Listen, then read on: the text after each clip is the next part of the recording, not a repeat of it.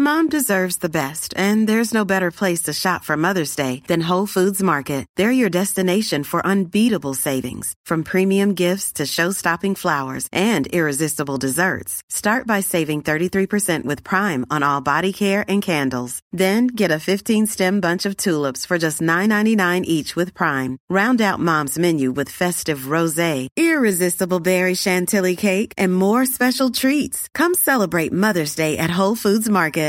Hey, I'm Ryan Reynolds. At Mint Mobile, we like to do the opposite of what Big Wireless does. They charge you a lot, we charge you a little. So naturally, when they announced they'd be raising their prices due to inflation, we decided to deflate our prices due to not hating you. That's right. We're cutting the price of Mint Unlimited from $30 a month to just $15 a month. Give it a try at mintmobile.com slash switch. $45 upfront for three months plus taxes and fees. Promote for new customers for limited time. Unlimited more than 40 gigabytes per month. Slows. Full terms at mintmobile.com. Quality sleep is essential. That's why the Sleep Number Smart Bed is designed for your ever evolving sleep needs. Need a bed that's firmer or softer on either side? Helps you sleep at a comfortable temperature? Sleep Number Smart Beds let you individualize your comfort so you sleep better together. JD Power ranks Sleep Number number 1 in customer satisfaction with mattresses purchased in-store. And now, save 50% on the Sleep Number limited edition Smart Bed for a limited time. For JD Power 2023 award information, visit jdpower.com/awards. Only at a Sleep Number store or sleepnumber.com. You are listening to Missed Apex Tech Time with Somers F1. We live F1.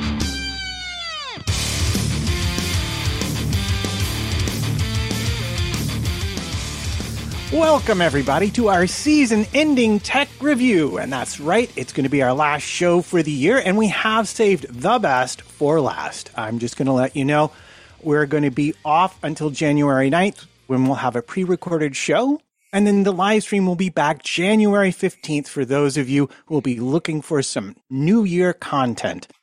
As always, I'm your host, Matt Trumpets, and we are once again fortunate enough to be joined by the hardest working man in Tech F1, Matthew Somerfield, aka Somers F1, assistant technical editor at motorsport.com, who is staying to sit down and share some wisdom with us. It's good to see you again. Thanks for taking the time. It's been uh, a, a, great Christmas period, hasn't it, Matt? I hope you've uh, enjoyed that turkey. I know we're on a pre-record, but at the end of the day, that, those guys out there that are listening and watching along now uh, will have had Christmas yesterday, and hopefully they had a good time, and hopefully you did too.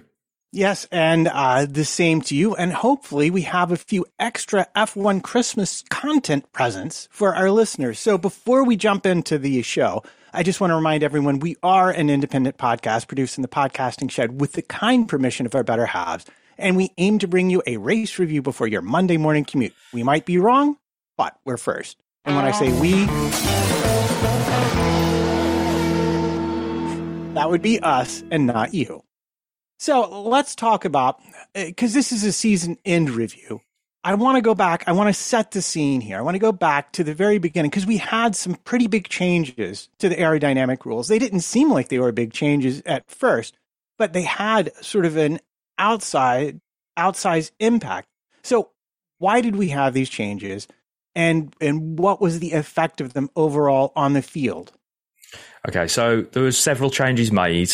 Um, I think that the thing to remember as well is that they weren't all made in one large uh, portion, uh, the FIA doled out separate versions of what was going to be uh, done to the 2021 regulations. And I think we must also remember when we went into 2021, we were doing what was called a carryover chassis. Uh, first time that we've seen this in Formula One, where all of the teams uh, have had to basically carry over their cars from the previous year, uh, in as much as the you know the, the the core design of the car.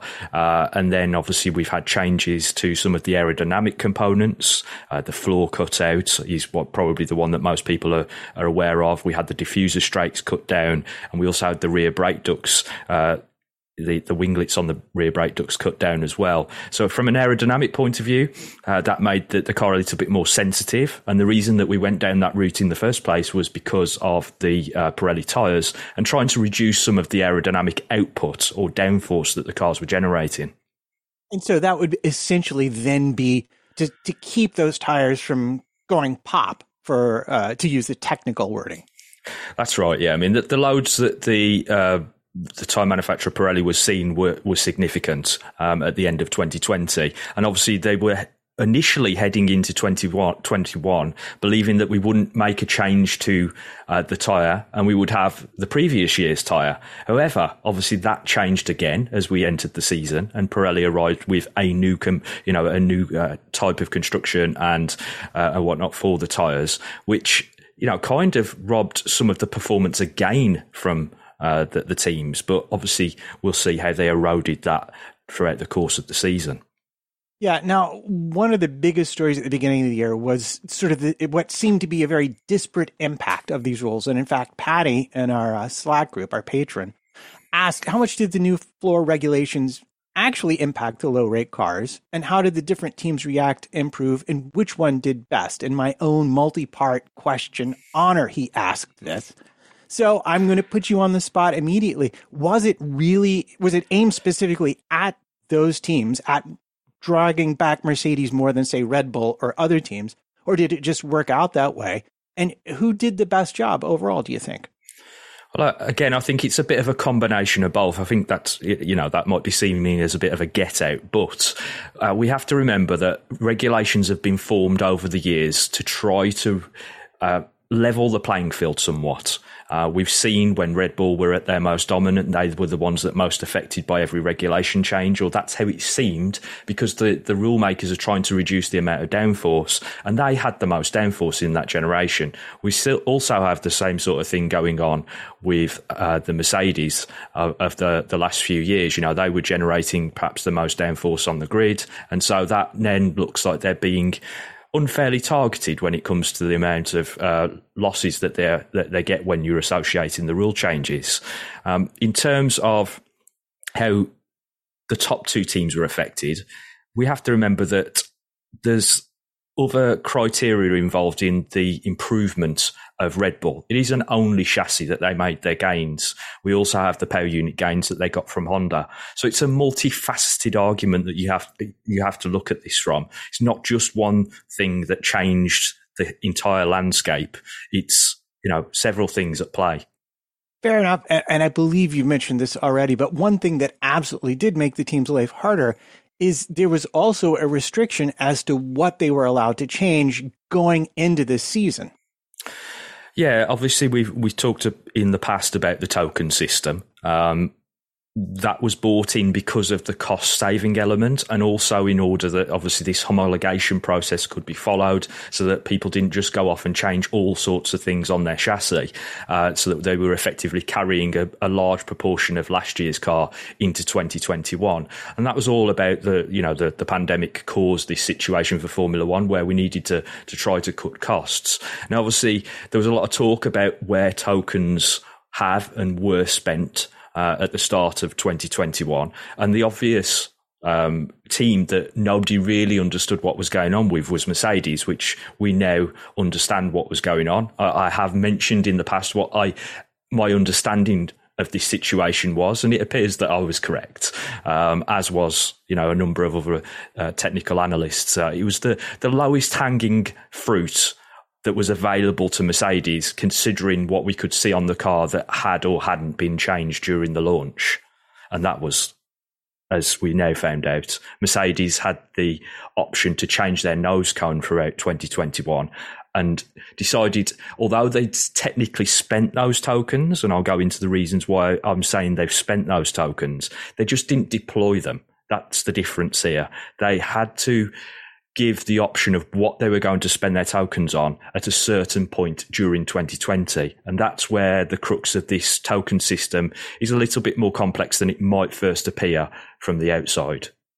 Okay, so before we talk about the Mercedes in a little more depth, where did the other teams uh, spend their tokens? And as I understand it, uh, a couple of teams might have actually gotten a free ride as well. Yeah, I mean that was a bit of the controversy that we we had when the token system was deployed by the FIA. Um, Aston Martin and uh, Alpha Tauri were given the opportunity to take parts from the people that they're supplied by, i.e., Mercedes and Red Bull Technologies, uh, from their the previous year's specification, uh, which would technically be an upgrade for them. So effectively, Aston Martin got a free gearbox gearbox upgrade, and AlphaTauri were allowed to get a change of their front suspension and steering rack, which is what Red Bull had run in the previous year. So they got a free ride in that respect, and then were still able to spend their tokens elsewhere. So it was a bit um, of, a, of a difficult situation for the FIA to to try to manage that. AlphaTauri went on to went on to spend their two tokens on a new nose, and Aston Martin changed the side impact support spars, uh, which allowed them to run that that sort of high inlet that everybody else had got. Uh, in terms of the rest of the, the grid, we've got Red Bull, Ferrari, and Alpine running uh, new uh, gearbox carriers, um, so that they made improvements at the rear rear end of the car. We know that Ferrari had some torsional stiffness issues with the rear end of their previous machine, so that's where they made their gains this year. Uh, McLaren couldn't spend any tokens because they had to use their tokens on uh, the power unit installation because they moved from the Renault power unit to the Mercedes. Um, and then we've got Alfa Romeo with a new nose Again, a two token spend. And then there's two interesting ones at the back end of the grid. Uh, Haas spent nothing because they basically weren't really interested in this year's car at all, so it seems. Uh, and then Williams actually spent one token the previous season to rectify a problem that they got. Now that's undisclosed. We still don't know exactly what, where they spent that token, but it then meant that they'd only got one token left to spend, and they decided to leave that unspent. Yeah, it seems like um, Williams, kind of like Haas, might be saving up some money for a really big, uh, bigger push um, in 22 when the new regulations come in. So let's talk about the the Mercedes a little bit. Why are you saying they spent them but didn't deploy them? And ultimately, what was the issue that kept that deployment from happening? Because it seems kind of strange that they would go to all the effort and then not actually even bother to run the part. Okay, so the the story unfolds in as much as that the FIA set target dates at which point that the tokens had to be allocated. So you had a certain line in the sand. You couldn't just go into 2021 and then say, "Well, I'm going to spend these tokens at, at, a certain point. It was prior to that in 2020 that they had to inform the FIA as to where they were going to spend them. So these two tokens are, are quite important because obviously they can have an uh, quite an important impact on performance. Now, as I've mentioned, a lot of the teams use them in specific areas where they thought they could gain quite significantly. Uh, the rear end, predominantly for Red Bull, Ferrari, and Alpine, uh, being the, the, the big ticket numbers. Um, but Mercedes had already invested a huge amount at the rear end of their car the previous year, so they didn't feel that they would make much gains there. They looked at the aerodynamic regulations, and that's where I feel that they felt that they could make the, the biggest boost. So, a two token spend on the nose is effectively where they put their money, uh, as did Alfa Romeo and AlphaTauri for that matter. And to be honest, Ferrari would have done as well. Had they had two more tokens at their disposal, I'm quite sure they would have changed their nose because they had to do some very interesting design changes to their nose to, to try to get more performance from it. However, where we stumble over with Mercedes is I think that they went into 2021 perhaps not quite realizing where the um, the gains were going to come from in terms of the aerodynamics. And we know they had problems at the start of the season, and they had to go under what you would call a rectification program in order to try to resolve some of the aerodynamic issues that the new regulations had caused them. And in doing so, I think that that point then they just stepped away from introducing the nose because they couldn't really gain the kind of performance that they had originally anticipated would be available to them.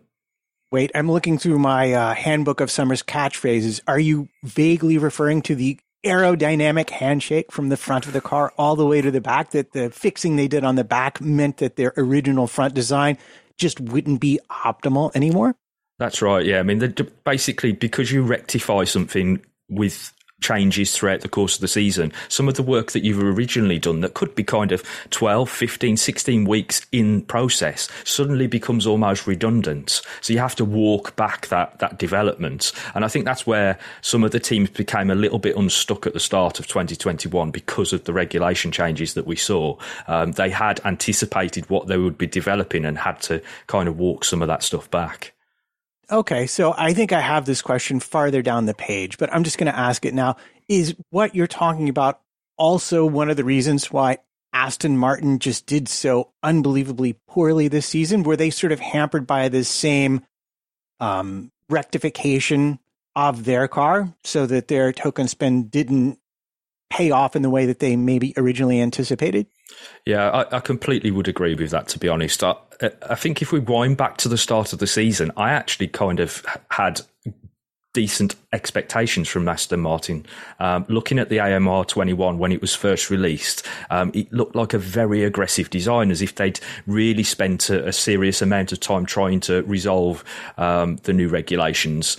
But it appears that because of the you know the, the low rake versus high rake issue that you've already mentioned, they kind of fell foul of that and then had to go through what I'm talking about with this rectification program. A lot of their upgrades in the first half of the season, where you would normally be looking to add performance, were really merely just trying to recover performance that they'd already lost. Okay. All right. So I want to move on now to what I think, and I believe you think as well, is really the biggest, most amazing story of the season. It wasn't the championship battle that was boring and for people who aren't interested in the cars. The most amazing thing to me about this season was the focus on the rear wings throughout the whole season. That was the big enchilada. We saw Mercedes yelling at Red Bull, Red Bull yelling at Mercedes. We saw broken DRSs. We saw who knows what that thing was that was going on there at the end. But I want to go back. Why was Mercedes so focused on Red Bull's rear wing coming into Barcelona?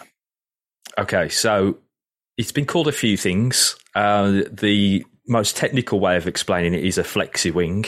Um, I, have heard Sky report it as a limbo wing. I think that's Ted Kravitz's uh, latest way of describing what was going on. And to be fair, it is quite accurate because um, what we saw from Red Bull and not only Red Bull, might I add, there are other teams on the grid that were doing very similar, and in fact, perhaps even more so than Red Bull. Um, actually stretching the rear wing backwards. So they're tilting the angle of the rear wing in order to reduce the amount of drag on the straights. Wait, wait, wait, wait, wait.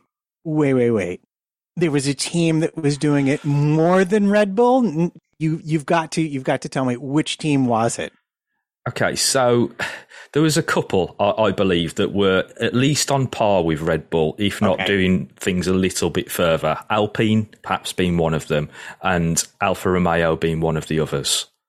Uh, okay. As I say, everybody was up to it. It's just to the degree of what you actually get from them um, and how it impacts them at different circuits. Let's just remember, don't you know, the, the, these kind of technical in- intricacies don't always work at just one particular track. You, you know, just noting the famous Mercedes um, suspension that everybody sort of jumped on the bandwagon at at the end of the season um, as a way of reducing drag that has basically been on the car for over a decade, uh, but suddenly got thrown under the, the spotlight um, because let's just say there was a lot of political campaigning going on in the background to try to remove performance um, from certain teams. And so, you know, th- this is the thing with with the technical intricacies of the sport. They're they're multifaceted. They're not just one layer. Um, it's like an onion peeling them back and, and finding how they work specifically for one team, and then how they work at specific tracks as well.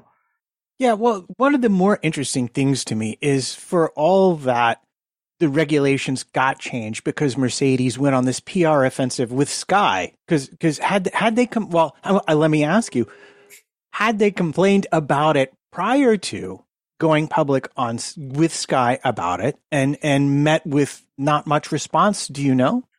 Well, this is the other thing um, that I find very interesting about the way that this year has unfolded from a technical aspect. It appears that everything's been done in the public eye in order to force hands. Um, I th- feel like a lot of what we've seen changed within the technical sphere this year um, during the season is things that have developed over a long period of time. You know, things like the pit stops, for argument's sake, that we then suddenly had uh, the change to during the season. Um, these are things that have not just happened immediately, they're things that we've had you know, for years and years in, in the sport. And yes, um, they uh, got to a point that perhaps was untenable. Um, but you know it's not something that is brand new it's something that's been developing behind the scenes and the FIA can only in in some respects do so much um, and without making it look as if they are mistreating one team over another um, which invariably is what has tended to happen uh, when these things are dragged out into the spotlight. Well, it's an interesting dynamic, and I was really surprised because my understanding of your usual format would be you would simply write an email to Michael Masi, because he's also the tech rep, I believe, and say, I have a question. I've been considering increasing the aero elasticity of my rear wing end plates so that they will fold at 90 degrees parallel to the ground and I was just wondering what the FAA might think about that. And then he would write back and say, we would take a dim view of that. And then you would say, oh, well, that's interesting because we've seen similar performance on other cars. And then they would be sort of forced to clarify where the regulations sat. But here it seems like Mercedes wasn't happy. But I feel like I need to stress there was nothing illegal about Red Bull or Alpines or Alfa Romeo's or anyone else's wing or what it was doing at the time they went on television. Was there? Exactly. This is this is the thing. Um, because of the way we don't dynamically test, let's put it that way, um, load testing or deflection tests. They're all yeah. done on a rig in the FIA scrutineering bay. Um, it, it's difficult to ascertain what is actually happening out on track. I mean, I, I know we'll come back to this in a, in a short while, but some of what they've done during the course of this season now looks to try to override those factors uh, to allow them to see what is actually happening whilst things are going out on track. There's still ways of misinterpreting those things, um, which is again perhaps what has happened under certain circumstances this year. Um, but I do feel it might also be important to remember that um, it's not actually Masi that's involved in that side of the protests and uh, the technical side of things anymore. Tombazis uh, looks after um, that department as such. Uh, it's one of the roles that changed after Charlie uh, sadly passed away uh, and Masi took over. They, have also got Tombazis in the background who helps uh, with the, um, the, the technical regulations um, and all of the scrutineering aspect of the sport to take some of that load away from Masi. Okay, so when you talk about measuring dynamically, you're you're talking about those dots that they put on the wings at Barcelona, and what did they discover, and what made them? Because they ultimately updated they didn't go with the dynamic test ultimately. They said we're going to increase the load of the static test and we're going to also test it from a different place, I believe. Why did they respond that way rather than just going with the dynamic test, do you think? I think the problem with a dynamic test is how you actually apply it. Um, and for decades now, we've worked on the FIA scrutineering bay, um, uh, trying to add new tests on the fly uh, that, are, that create would create an, an, an additional problem, I feel, for the FIA um, to be able to manage. The dots that you mentioned, that they were added to the uh, the rear wing top flap and main plane. And the reason that they were put there uh, are as reference points for when the FIA checked from the onboard rear facing camera. You could then use a high speed camera in that location and you can see how much the wing technically moves relevant to the reference point. Um, teams have been doing that for a very long time themselves. Um, they use it quite often on the front wing just to check to make sure that they're not actually over deflecting because they're all chasing this deflection. This is what we have to remember. The teams will always push to the outer limits of what is possible because there is always a gain to do so. You know, you, want a flexi wing, but you want to do it in a way that is actually legal. So this is what was going on. All of these teams were doing something that is technically not really supposed to be going on, but is technically not really outlawed because you can't make a, a, wing that is inflexible because it would completely shatter. So there has to be some flexibility built into them. It's just how and why they're doing it. And the reason why they're doing it is to reduce drag, which obviously then increases top speed.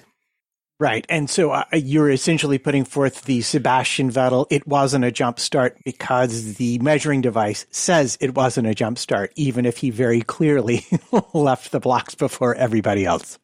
Yeah, you, are not cheating unless you get caught. Yeah. And the test, the test is what it is. And then the teams are simply divining, designing the flexiest wing they can to gain maximum advantage under those particular sets of regulations. And now, how long how long have they been chasing this kind of performance? The flexi wings. Yeah, I mean this uh, particular the, rear wing flexi wing, not the, in general. The, there's well, there's different types that have emerged over the years um, of flexi rear wings because of the amount of drag that potentially you're giving up by not having flexible rear wings. Now, during the mid 2000s, they used to um, flex the, the flaps in order that they're closed so that effectively the, the, the wing became too high an angle of attack and it would effectively stall. That's why we've got the slot gap separators, which will come to slot gap separators later in the show, uh, based on another incident that happened later in the season. Um, but yeah, I mean, flexible wings, as I say, it's decades. 99 effectively was the first time that the FIA really introduced a test to, to, to prevent teams, 98 or 99, um, to, to prevent teams doing this sort of thing or try to rein it in, you know, because that's all they're doing. They're never going to prevent it. The teams are always going to try to do it. It's just how much they're able to do it because of the tests that are involved. Okay. So with that, we have a new test introduced because the FIA, on balance, and maybe it was because of the weight of public opprobrium uh, reflected on Sky and other channels, or just because people didn't understand that that was simply the game that all the teams were playing, said we have new rules, and they introduced a timeline. Um, and I believe that mattered later on when we were talking about the separate DRS rules that we'll get to. But but how long did they give the teams to react to the new rule? Okay, so the, the, the whole problem came up around the Spanish Grand Prix uh, because of what Mercedes threw into the spotlight around um, Red Bull's limbo wing, if we're going to use that that term for it. Um, they were given until the French Grand Prix uh, to come in line with the new tests. However, there was also a 20% margin between the French Grand Prix, and I think it was two races after that. Um, I'd have to double check my um, calendar. It's been a long year. Um, especially from the technical side of things, we've seen so much going on um, so there's many waypoints for me to remember throughout the course of this year. I have to uh, set out a calendar, I think, for myself so I can remember this for years to come. Um, or but you yeah, could just be like me and forget everything. that could be an idea. Um, but yeah, there, there, was some margin for error, let's say, built in for the teams for a, a, a you know a, a, few extra races beyond the test becoming valid, uh, just in case they arrived and the new wings that they bought still weren't fully compliant. Because we have to remember that obviously that the test was more strict. Uh, so they couldn't technically bring just the wing that they might have been cheating with before. They use the word cheating quite loosely in that sense. Yes. Um, because they weren't cheating. Um, they just were once the new rules were introduced. Um, so yeah, it, it was a long, long period. But for me, that kind of took the wind out of some teams' sails as well in terms of development. Because what, what we have to remember about 2021 is we're also against the backdrop of development development um, time in the wind tunnel and CFD from a percentage point of view. Each team this year was skewed in what they could actually do um, to try to handicap the the better teams and bring everybody closer together, um, which will be even larger gapping for next season. And we've also got the cost cap as a background as well to consider. So suddenly throwing these spanners in the works um, only made the life much more difficult for all of the teams. Okay, so I'm going to ask one more general question, although I think we'll get to the specifics in, in a little bit. The main goal of this from Mercedes had to be targeting Red Bull performance. They must have been concerned about their ability to compete given their commitment to the 22 development timeline. And as you mentioned, the other factors with the restricted wind tunnel and CFD time and just the, the general um, cost cap. So did, did Mercedes succeed? did this actually impact Red Bull's performance in a meaningful way through the championship, do you think?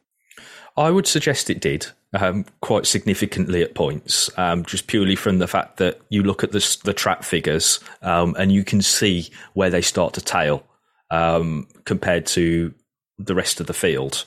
Um, so everybody kind of got caught in that mud trap in some respects, but you can kind of also see where certain teams were hurt significantly more than others.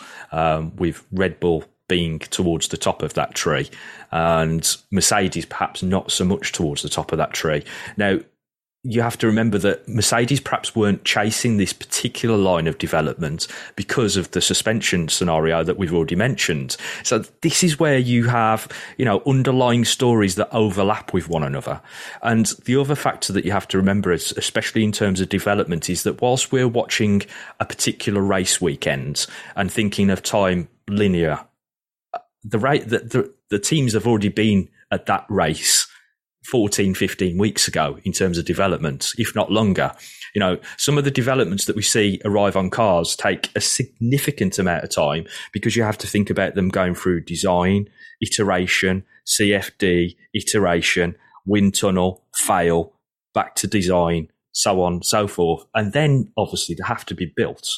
Um, so some of the stuff that we see arrived at, planned for, say, the Spanish Grand Prix, which is generally a waypoint development point for all of the teams, has been in the loop, in the design loop for a very, very long time. In fact, probably just after the start of the preseason test. Okay, so before we move on to the Red Bull counterattack, I do want to ask was there any other collateral damage? I mean, you mentioned Alpine and Alpha. Do you think that they were they suffered um, asymmetrically compared to some of their competitors? Possibly, but there's another factor that, that also lines up pretty horrendously with the uh, limbo wing situation. And I know you, you've got it because I can see it in the, your show notes and we might deviate there a little bit later on. But you have to remember from a timing perspective, the blowout that Max sustained yeah and Lance Stroll sustained at Baku is very much in line with this storyline.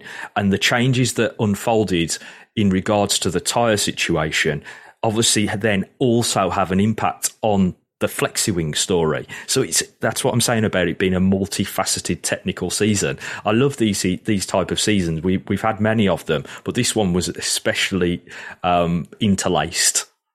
Okay, so so there you're referencing the tire blankets and the pressures and stuff like that, yeah? Yes, yes, the changes that were made by Pirelli after Baku. Okay, so I think we will cover that, but first let's address what Red Bull did and really uh, remarkably to me, they noticed something on Mercedes rear wing and they went um I don't know, they turned it up to 11 on social media and through some of their favorite commentators on certain uh, TV channels, did they not?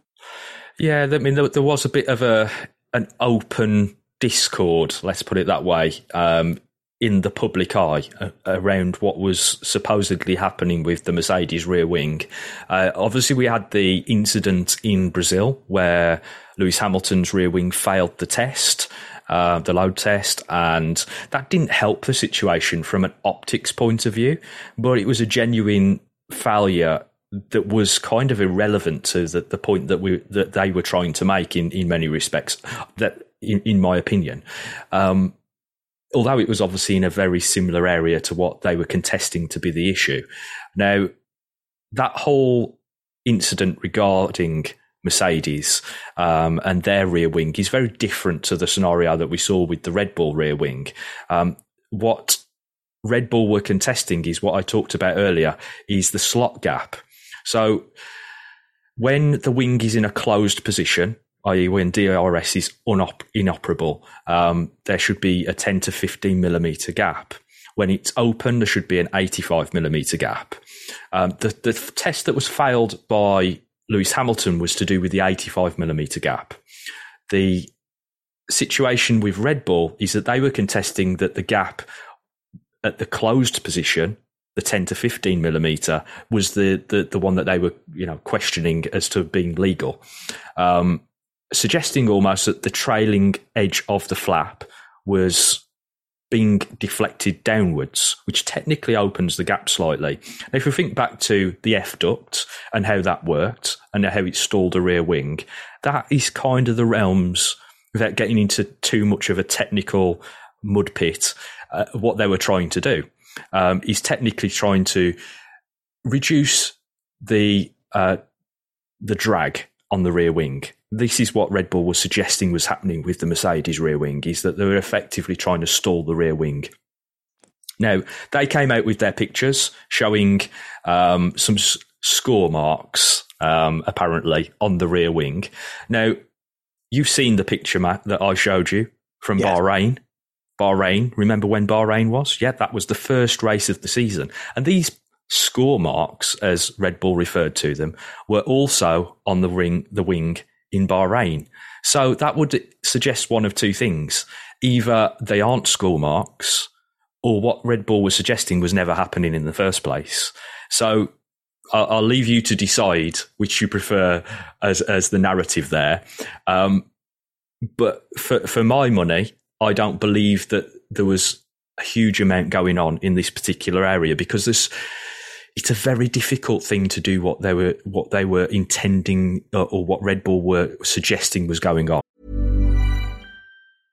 How would you like to look 5 years younger? In a clinical study, people that had volume added with Juvederm Voluma XC in the cheeks perceived themselves as looking 5 years younger at 6 months after treatment. Look younger, feel like you. Add volume for lift and contour in the cheeks with Juvederm Voluma XC. Reverse signs of aging by adding volume to smooth laugh lines with Juvederm Vollure XC. For important safety information and to find a licensed specialist, visit juvederm.com. That's J U V E D E R M.com. Not for people with severe allergic reactions, allergies to lidocaine, or the proteins used in Juvederm. Common side effects include injection site redness, swelling, pain, tenderness, firmness, lumps, bumps, bruising, discoloration, or itching. There's a risk of unintentional injection into a blood vessel, which can cause vision abnormalities, blindness, stroke, temporary scabs, or scarring. Talk to a licensed specialist to find out if it's right for you.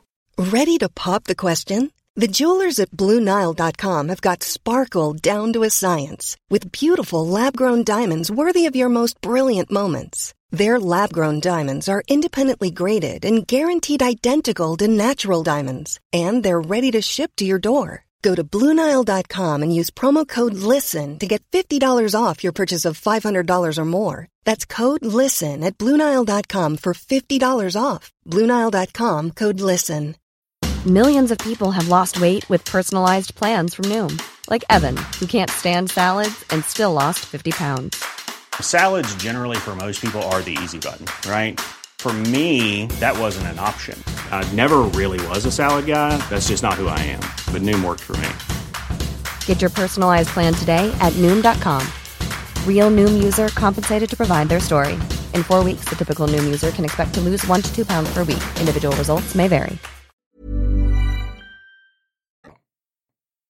Okay, so uh, let's take it that whatever Red Bull thought was going on was probably not going. And, and I would say, really, from Mercedes' response, uh, it, it, it seemed like they were not the least bit concerned about anything that was being said there. Why were Red Bull banging on so much about this? What what was the point? If there was not an actual valid complaint that they could get Mercedes pegged back for. Well, should we just add that the FIA did actually add an extra test to yeah. you know allay any fears that this was actually happening? And and although it wasn't t- technically going to infringe upon any results the FIA wanted to make sure and prove that this wasn't actually occurring. So they added additional weight onto the rear trailing edge of the rear wing. Not only of the Mercedes but of other cars on the grid as well to just determine and make sure that this wasn't a trick that was being deployed um, and uh, you know, just covering off that that matter in, many respects. But I've forgotten where where where we were going before that. Well, I was just asking why Red Bull might have been making such a big deal about it, especially if, as they must have suspected, there wasn't really any or much, even if Mercedes had had to change something, they weren't going to peg them back by half a second a lap. I mean, it, it was not a big target to begin with, just based on your description of it. Yeah. So basically, I think there's a a, a, a bit of a magician's type of trick going on here. Have a look at this hand whilst I do something else nefarious with my other hand that you aren't going to see because it's off camera.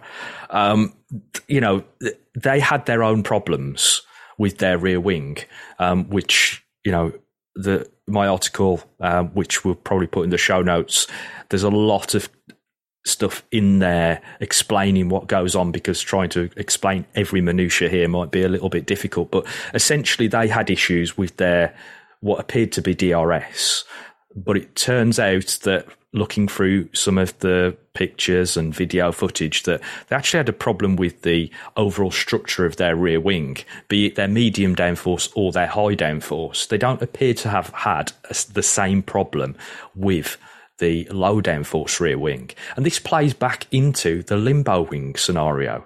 Because if we think about the limbo wing, um, if you if you then use that particular design and suddenly you're not able to tilt the rear wing rearwards as you were before, um, you're adding more load. You're adding more load, you're adding more stress. And suddenly you've got a design of a rear wing that can't perhaps take the stress that it was originally designed for. Now, there's several design issues with every rear wing. You know, everybody makes compromises based on their own design decisions to try to get the maximum amount of downforce versus the least amount of drag. Now, one thing that teams have begun to do over the last, I don't know, decade or so is reduce the thickness of their rear wing end plates in order that they can add aero trinkets, you know, sort of, I don't know, upstrakes and all sorts of aerodynamic devices to try to reduce the vo- the tip vortices. You know, you see them in certain conditions. You'll see the tip vortices flying off the back of the rear wing. Now they want to try to manage those a little bit differently. So there's several designs um, that that teams go through in that respect, and they try to cheat the overall width of the uh, the main plane and the top flap as well. They want additional area available to them, so they create what I, I like to call fillet profiles um, beside the, the, the two main elements, taking up some of the area where the end plate should technically be, but isn't. Um, these fillet profiles fill in there. Now, Red Bull have got uh, fillet profiles that literally are just little winglets, um, whereas the likes of Alpine and Mercedes to take um, a, different look at theirs. They, they use like a structure um, that defines the area more securely. Um, now, for me, what was happening with the Red Bull rear wing is that because of the amount of flexure that's going on, these fillets are, are kind of floating around a little bit more, um, and it makes it very difficult for the, the the top flap to close as effectively as it perhaps should do and then that obviously then leads to the issues that we saw with them having with the DRS not opening and closing correctly, and the the famous flutter uh, that we saw uh, at the end of straights, like in Brazil uh, when Max had these qualifying laps. So I think a lot of what we saw with Red Bull was deflection. They were trying effectively to, to, to take the story off of themselves and try to place it somewhere else. a bit of uh, you know the ma- magician's magician's trick. Okay, so if I'm understanding this correctly, these extra little fillet sections at the back of the Red Bull were deflecting, kind of like their end plates were deflecting. In other words, Red Bull was trying to use aero elasticity in that region of the wing, probably to reduce drag when the DRS slot was closed and when it was open.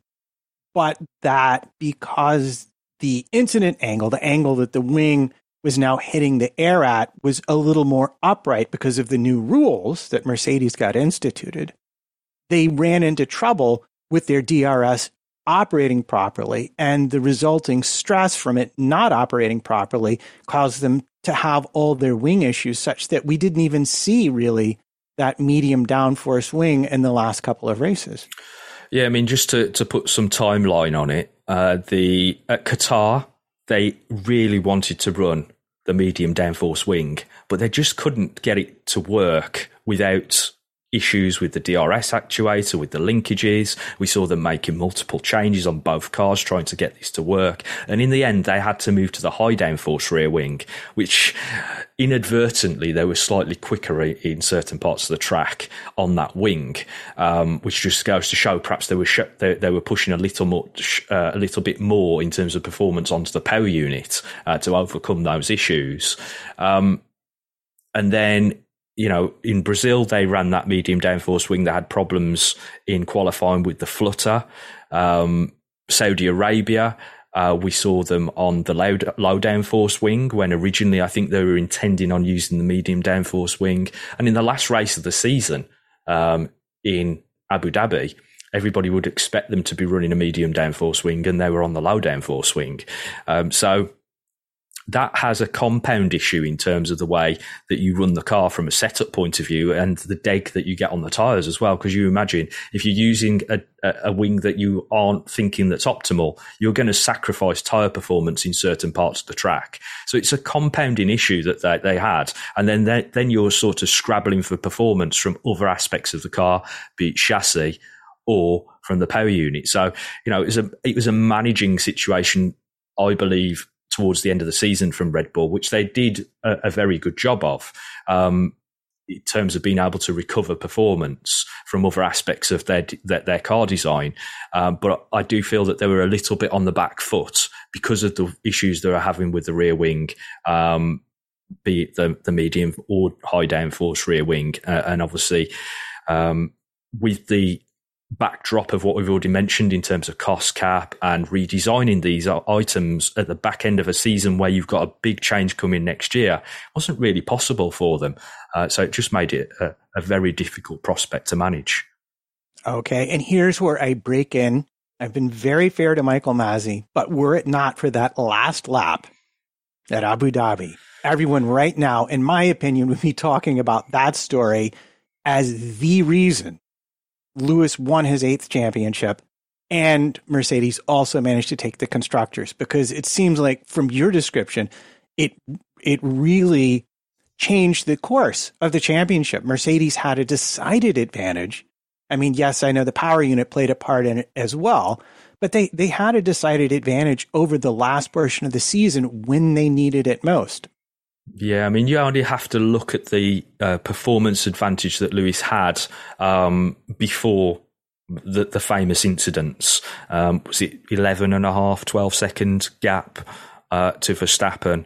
Um, the, the, this is where the, the for me the, the big story is this season is that uh, start of the season, Red Bull had the better car. There is no two ways about it. The the RB16B was the better car, and they spent a huge amount of their development budget on that car at the start of the season, and, and in fact spent development budget pretty much until halfway, if not be, beyond.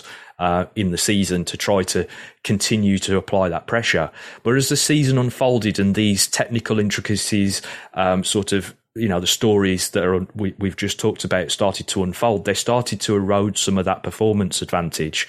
And on top of that mercedes obviously had a poor start to the season because of the regulation changes. They made the recovery necessary and then started to find uh, a huge amount of performance in terms of setup from their car as well just understanding how to get more from the car especially from a ride height ride height point of view uh, which is quite an important aspect of um, gaining the setup, in my opinion.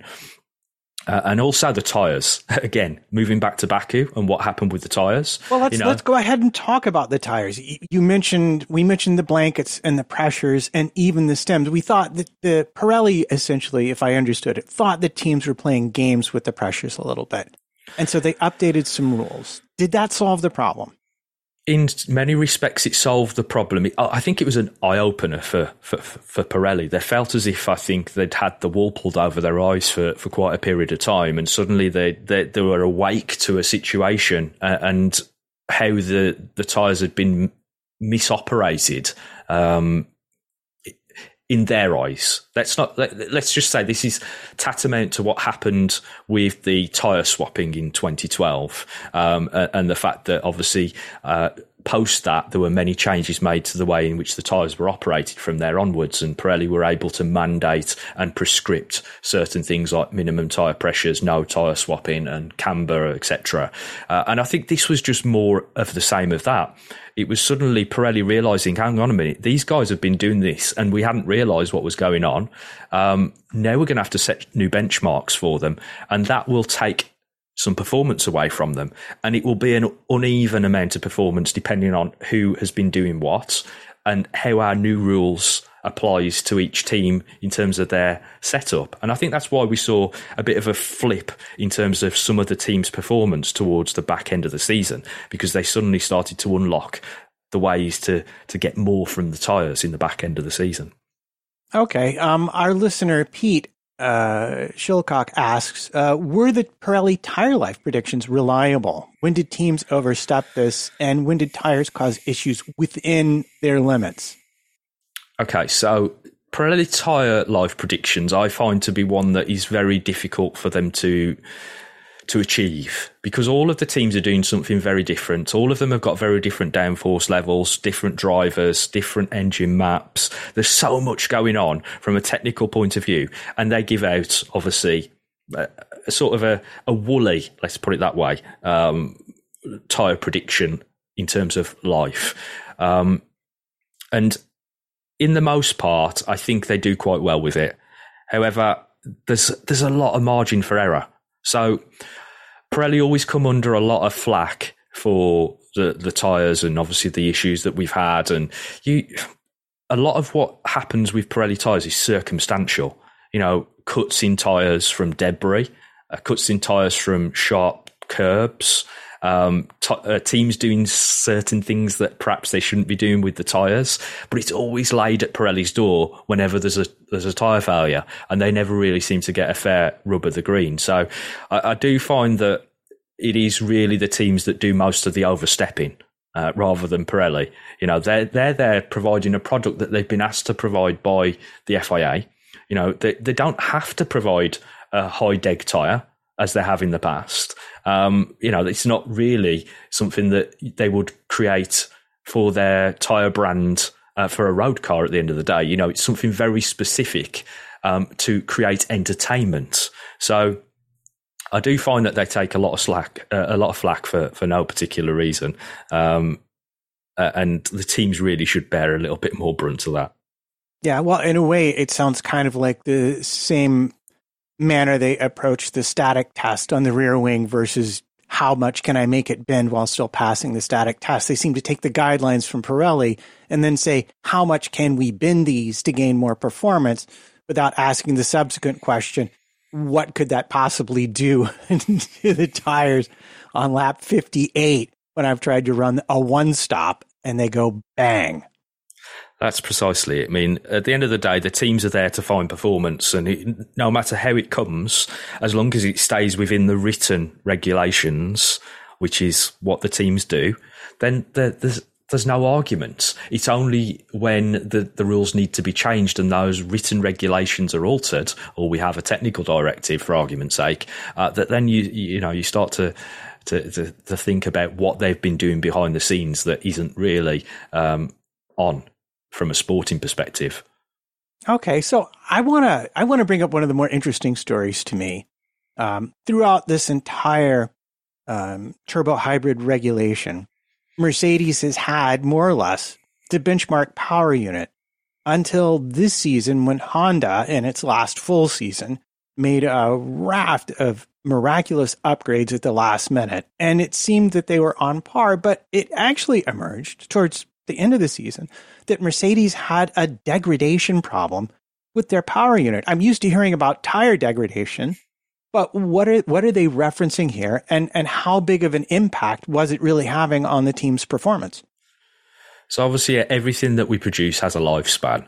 Um, and, and, will degrade over time. Um, you know that old saying uh, that they don't make them like they used to. Uh, basically, you know, a, a, power unit will degrade over time. It's the curve at which it degrades over time. Um, what we're talking about in terms of the Mercedes is the internal combustion engine. Let, let's not forget that we're not just talking about the entire power unit because there's there's many components that make up that. Um, but the internal combustion engine, uh, you know, the oily bits, let's call it, um, is what was degrading quicker on the Mercedes this year, and it's all down to tolerances. You have to remember the the, the great tolerances that these engines work at, um, and so you know over time something just becomes a little bit less slack. You know, it comes a bit more slack. Um, allows a little bit more oil to pass through that little bit more than it did before. Uh, there's wear, there's heat, there's so much going on in the oily bits as we're as we've already called them. Um, that um, there's going to be some degradation. It's just how high that curve is. Now, I actually believe that the deg on the Mercedes power unit has been there for, for some time. It's not just isolated to this season. It's just that we've never really noticed it at this, this sort of high end because uh, we've got more races on the calendar. So we were technically pushing the allocation of power unit components much further than there had been in the past.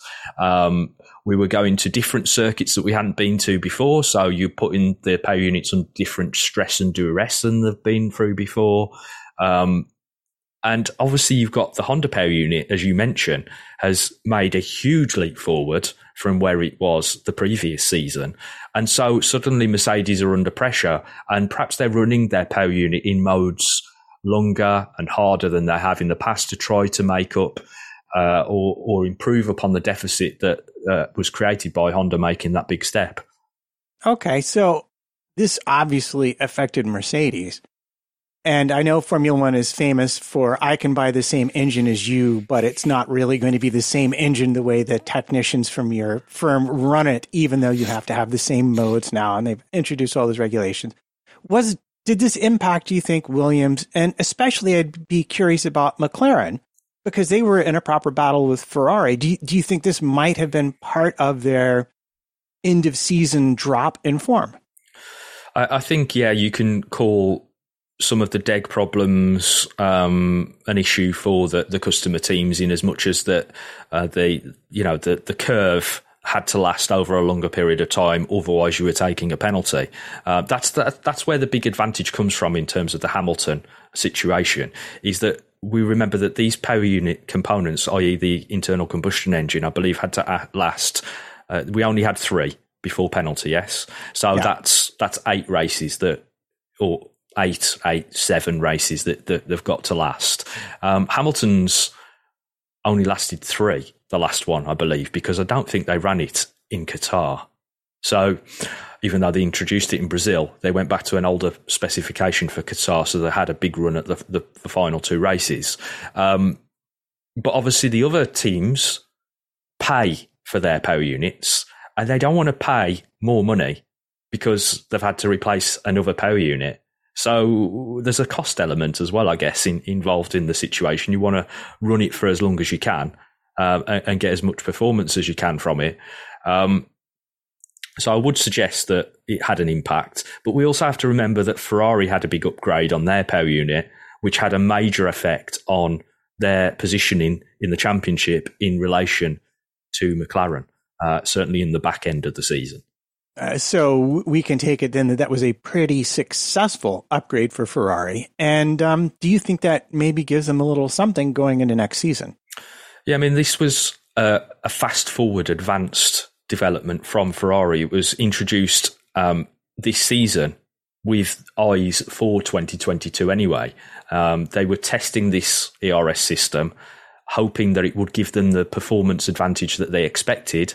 But if it didn't, then they could make some alterations to the power unit going into 22 uh, that would allow them, you know, it gave them the, the, the time to make changes ahead of 22 um, if there were problems with the ERS system which obviously there wasn't. It has given them uh, a, big leap in performance relative to where they were um, in the first half of the season, when considering that they haven't really had many chassis and aerodynamic upgrades um, in the back end of the season. So, you know, all that performance they've found is from the power unit because there's nothing really been added to the car elsewhere.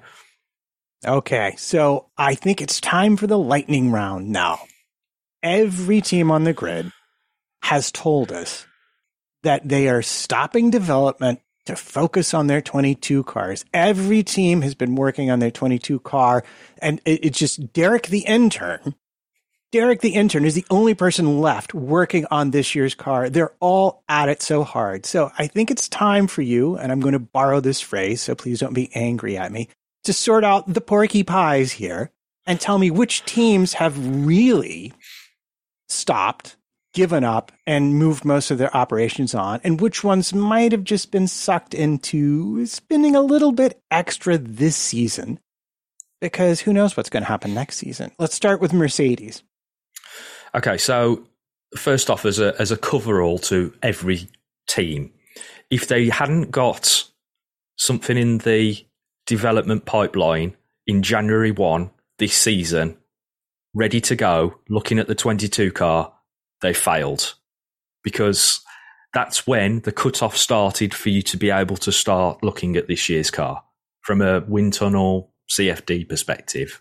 You know, so if you haven't already associated some of your development time and some of your development team onto the 22 project at that time, you've already given up some of the potential low hanging fruit that's on offer for 22. Whether you found the answers you require for 22 in that period is a different matter, but you would potentially have given some of that up. Okay, so fair enough. What I'm talking about, uh, just to be clear to our listeners, because I realize I might not have been clear, is I want to know when the teams brought their last big development, because I'm taking that as proof that you were telling me the truth when you said the things you said. So let's start with Mercedes. When was their last big development? Last big development was Silverstone.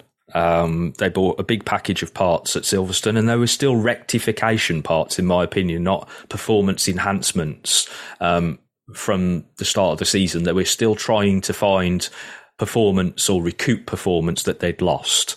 They did have one other development, but it never made a race. They bought a new front wing later in the season, and it only really appeared uh, a couple of times in free practice, but it never made it onto the car. Uh, it was only a small change to the outer section of the upper flaps, um, but nonetheless, it's interesting that they, you know, they developed something and then couldn't find on-track performance from it. That is uh, Red Bull. When did they bring their last big development? Not that they're they're iterative week after week. I know, but you know what I mean. Yeah, I mean, uh, just as as well as a as a side note here, performance can be found irrespective of whether you're adding new parts, i.e., fresh designs, or whether you're adding redeveloped parts. Have to remember that these parts have fatigue to them. So, although the cars don't appear to have new parts on them, they're still, in some cases, new parts. They've just got less fatigue on them. They're a new version of that component. And I think that's very interesting when you consider the cost cap um, and what teams were prepared to you know to manufacture coming into the back end of the season, especially teams like Haas that were saying that they're running out of spare parts and. Red Bull, who we're just covering now, they were saying that towards the end of the season that they were struggling and they hadn't got enough fresh parts as we were coming towards the back end of the, the season and towards the latter end of the races. So, you know, that perhaps they, they'd cut a few corners trying to make parts last longer. Um, and that has degradation. Again, you know, small degradation, but it does have some performance losses, especially when we're talking about big components like floors and wings and those sort of things. Um, but in terms of their development, Red Bull, um, they continued beyond um, Mercedes in terms of their development. And for me, Red Bull was still adding performance. They'd gone past the recuperation point long before this. Um, you know, they, they were adding part after part. And in fact, it, it, staggered me how many parts arrived for the RB16B throughout the year. It was almost like at every race they arrived with a new front wing or, uh, you know, a, a, new piece on the floor. It was a huge amount of development work um, that went into the Red Bull. And as is customary, I might add, there will be some um, articles coming out that I put out during the Christmas and New New Year period, um, detailing the the you know the the development of all the different cars throughout the grid. Um, because I've been doing that annually for such a long time now. Um, so we'll we'll we'll obviously have one for each car. Uh, we'll, but yeah, we'll, go on. I was going to say we'll all be happily on the couch reading those stories once uh, the presents are open and the uh, comestibles are consumed.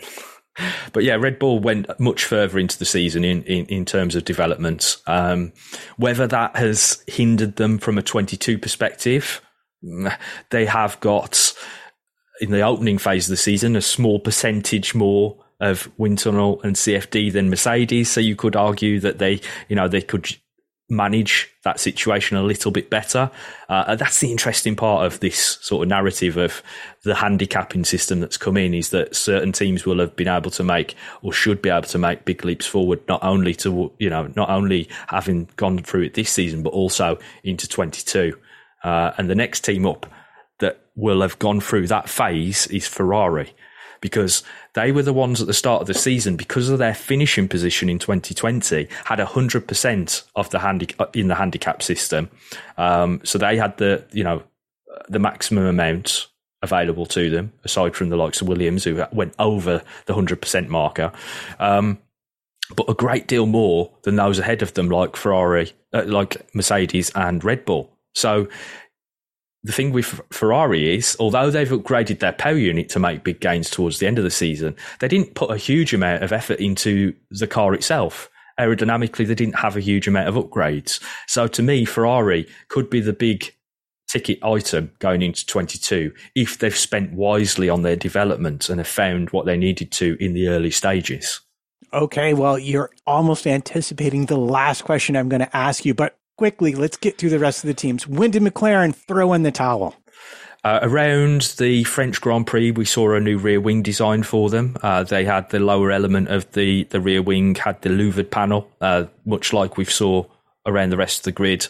Um, interesting that they went down that route, and it's something that nobody else copied in the back end of the season. But then they had that diffuser design that was talked about at yeah. the start of the season that nobody copied either. Um, so interesting to see that they had some novel ideas um, that just didn't make it into other people's development programs, which is unusual um, in this kind of season. All right, um, let's move on to Alpine. Just going down the championship order here, they pulled the uh, rabbit out of the hat at the very last minute in their AlphaTauri battle. When did they uh, officially give up bringing lots of new stuff to their car? Uh, was that 2018? oh my. Oh my. well, let, let me clarify why I'm saying that. Um, the chassis on the car this year is technically three years old. You know, they, have been in carryover. Car, they've been in carryover for three seasons because we must remember that 2021 was supposed to be when we got the new car. So they'd already set their stall out much earlier to, you know, allow for the, the, the, the, the gap so Alpine Ferrari, that's what we're looking at for winning next year. I'm not suggesting they're going to win. I'm suggesting that they had the, the biggest knee up in terms of having what they've got at their disposal um, and looking into uh, 2022. Interestingly, from Alpine's point of view, obviously running the Alpine Renault power unit, whatever they want to call it, um, they're the only ones running it, which I think is difficult for them in many respects. Um, but again, it's a two year old design. So they should make big gains relative to where they've been this season going into next season. But again, have they made the right choices? Um, they're still running a single design turbo rather than the split design that we've seen Honda um, take on board from what was originally the Mercedes layout in 2014. Uh, and, you know, there were rumours that Ferrari were going to go down that route as well. Whether that materialises, we, we wait to see. Uh, but yeah, Alpine, again, I would put um, in the category of should be a good improver. All right. Um, let's talk about AlphaTauri, their nearest rivals. How late into the season did they push their focus this year at the expense of next season? Again, not a huge amount of development from AlphaTauri. I think again this comes down to budgetary constraints and having one eye on on 22 or maybe even two eyes in in some respects for certain teams. Um, again, being a sort of sister team, they don't have the resources that Red Bull have, so they have to spend what they have wisely. Um, but yeah, they were sort of petering out towards the the front to middle end of the season. All right, and um, uh, Aston, how how late did they go? Did they put a lot of effort into this season? Aston Martin, we still sort of saw, saw stuff coming through around Spa from them. Okay. Um, nothing significant because, again, I think most of the performance they were looking for was re- recuperation, as we've already mentioned. Um, they were just trying to, to, to find that level point with their, their previous downforce levels. Um, because of the, the regulation changes, but on top of that, they were starting to to look at other ideas um, to to try to recover things, but nothing significant from Aston past past Spa really. Okay, and Williams, I think, is an interesting case. Um, they seem to have some signs of life, but but how far did they push it this season? When did they? When did they? When was their last big development showing up? Well, I think the interesting thing with Williams is the leap forward that they made in the front end of the season because they suddenly unlocked performance. Now, they had a barge board cluster diffuser floor upgrade in the early part of the season, and that's when they made the big vault forwards. And I think that was uh, not only a recuperation um, effort, I think they made more downforce than perhaps even they considered might be possible from those upgrades. If you kind of understand where I'm coming from. You know, it just kind of put them back into play. You know, they, they weren't fighting at the front, let's let's say, were they? But they'd certainly recovered uh, to a point where they were able to fight with other teams around them, and, and obviously they've they've picked up points uh, that that gave them a, a good season um, compared to the likes of Alfa Romeo and Haas. Right. Well, Haas we don't have to deal with because they they did not bring anything. Um, but Alfa Romeo looked like they should have been challenging and they weren't. So is this just is this a season where they just gave up very early then, or or were they were they actually pushing to get results? Uh, I think they were pushing to get some results, but I think that the biggest issue for Alfa was when Williams accrued the points in Spa it, it, effectively handed Williams the place above them because they just couldn't accrue that many points. They were at a deficit at that point. However, they'd already switched off development okay. um, from a from a you know a large scale point of view. We still saw some some small bits come through as we did with all the teams. Interestingly, going back to Williams, it's the first time in probably I don't know eight years we've seen a Monza spec rear wing from them, which to me suggests that there's a years. Yeah, that they, they, just haven't been bringing a, a, a, Monza only spec rear wing. That it's an interesting race, Monza, because teams spend development specifically for that race because of the, the, the track layout. So you see, obviously, the lowest downforce rear wing that you'll see all year. But in previous years, Williams have just been using their low downforce rear wing you would see at other circuits um, not a specific rear wing. So I find it interesting that they spent development there, hoping that they would probably uh, pick up some points at, at, at the back end of the grid. Okay, so it is now crystal ball time. And I'm going to ask you this very specific question about a tweet that I saw on Twitter. Yes, a tweet on Twitter. Imagine that. Uh, saying that there's a rumor there is speculation that one or two teams have found a Brawn level breakthrough for next season's regulations. So, first of all, who do you think, like, who's going to be the surprise? Who do you expect to be there? But specifically, have you heard this rumor? What teams do you think might be in the mix to be one of those two teams? Is really, really what I want to know.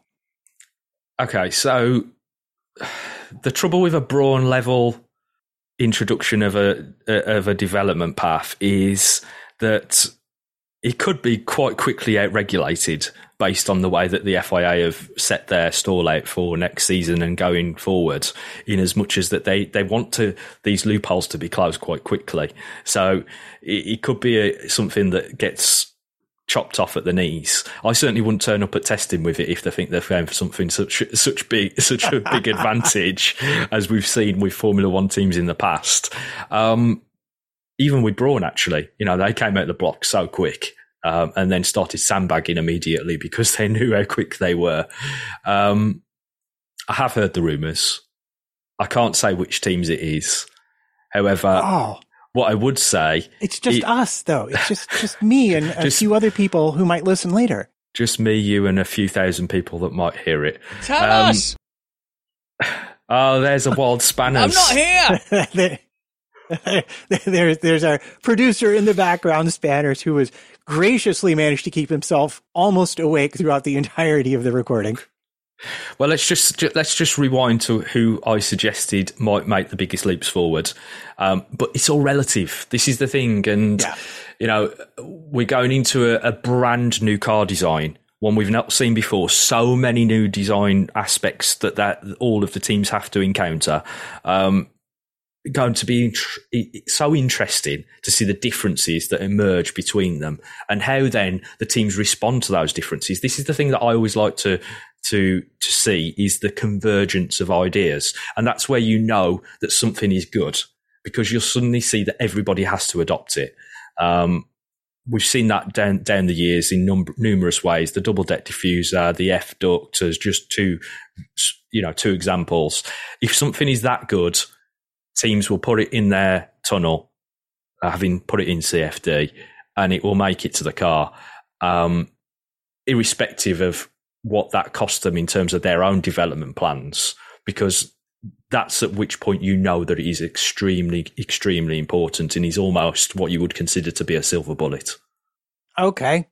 So, since you're not going to tell us, tell us who tell us who you think will be intriguing or surprised. Like who should we be keeping an eye on, just based on your overall sense of the advantages they've had and things they've shown this season about how their management structures have been operating. And I guess you could even include the uh, drivers that might be more talented than other drivers.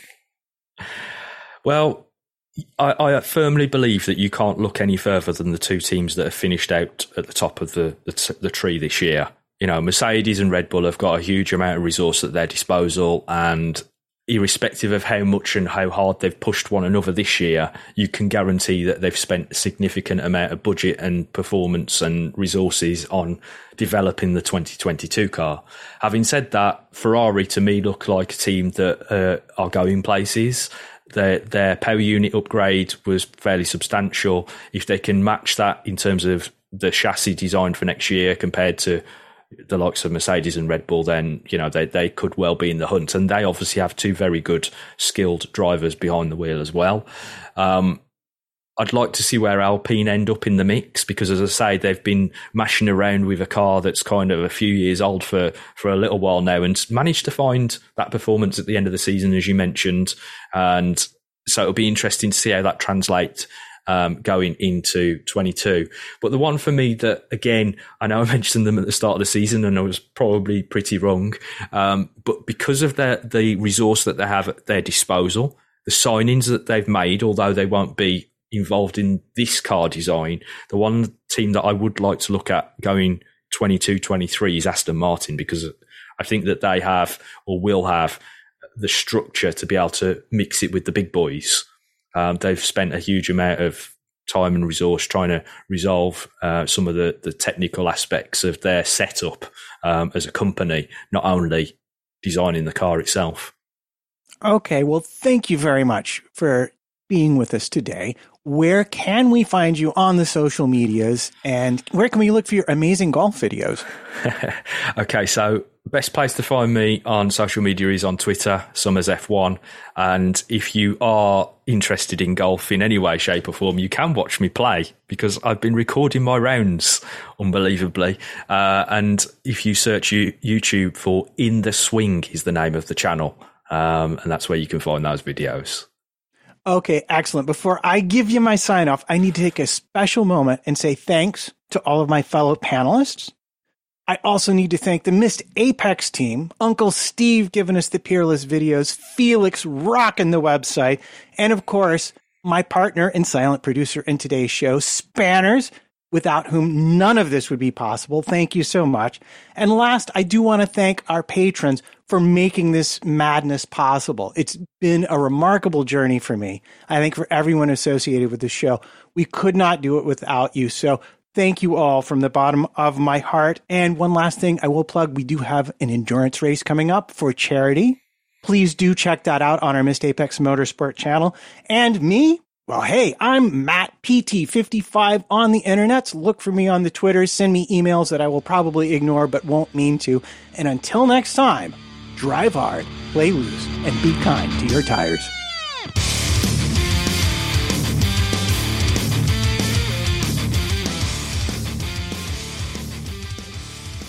We have like a whole nother show left in our notes. You know that. if you guys want to get together and record uh, o- a uh, audio only patron thing, you're more than welcome.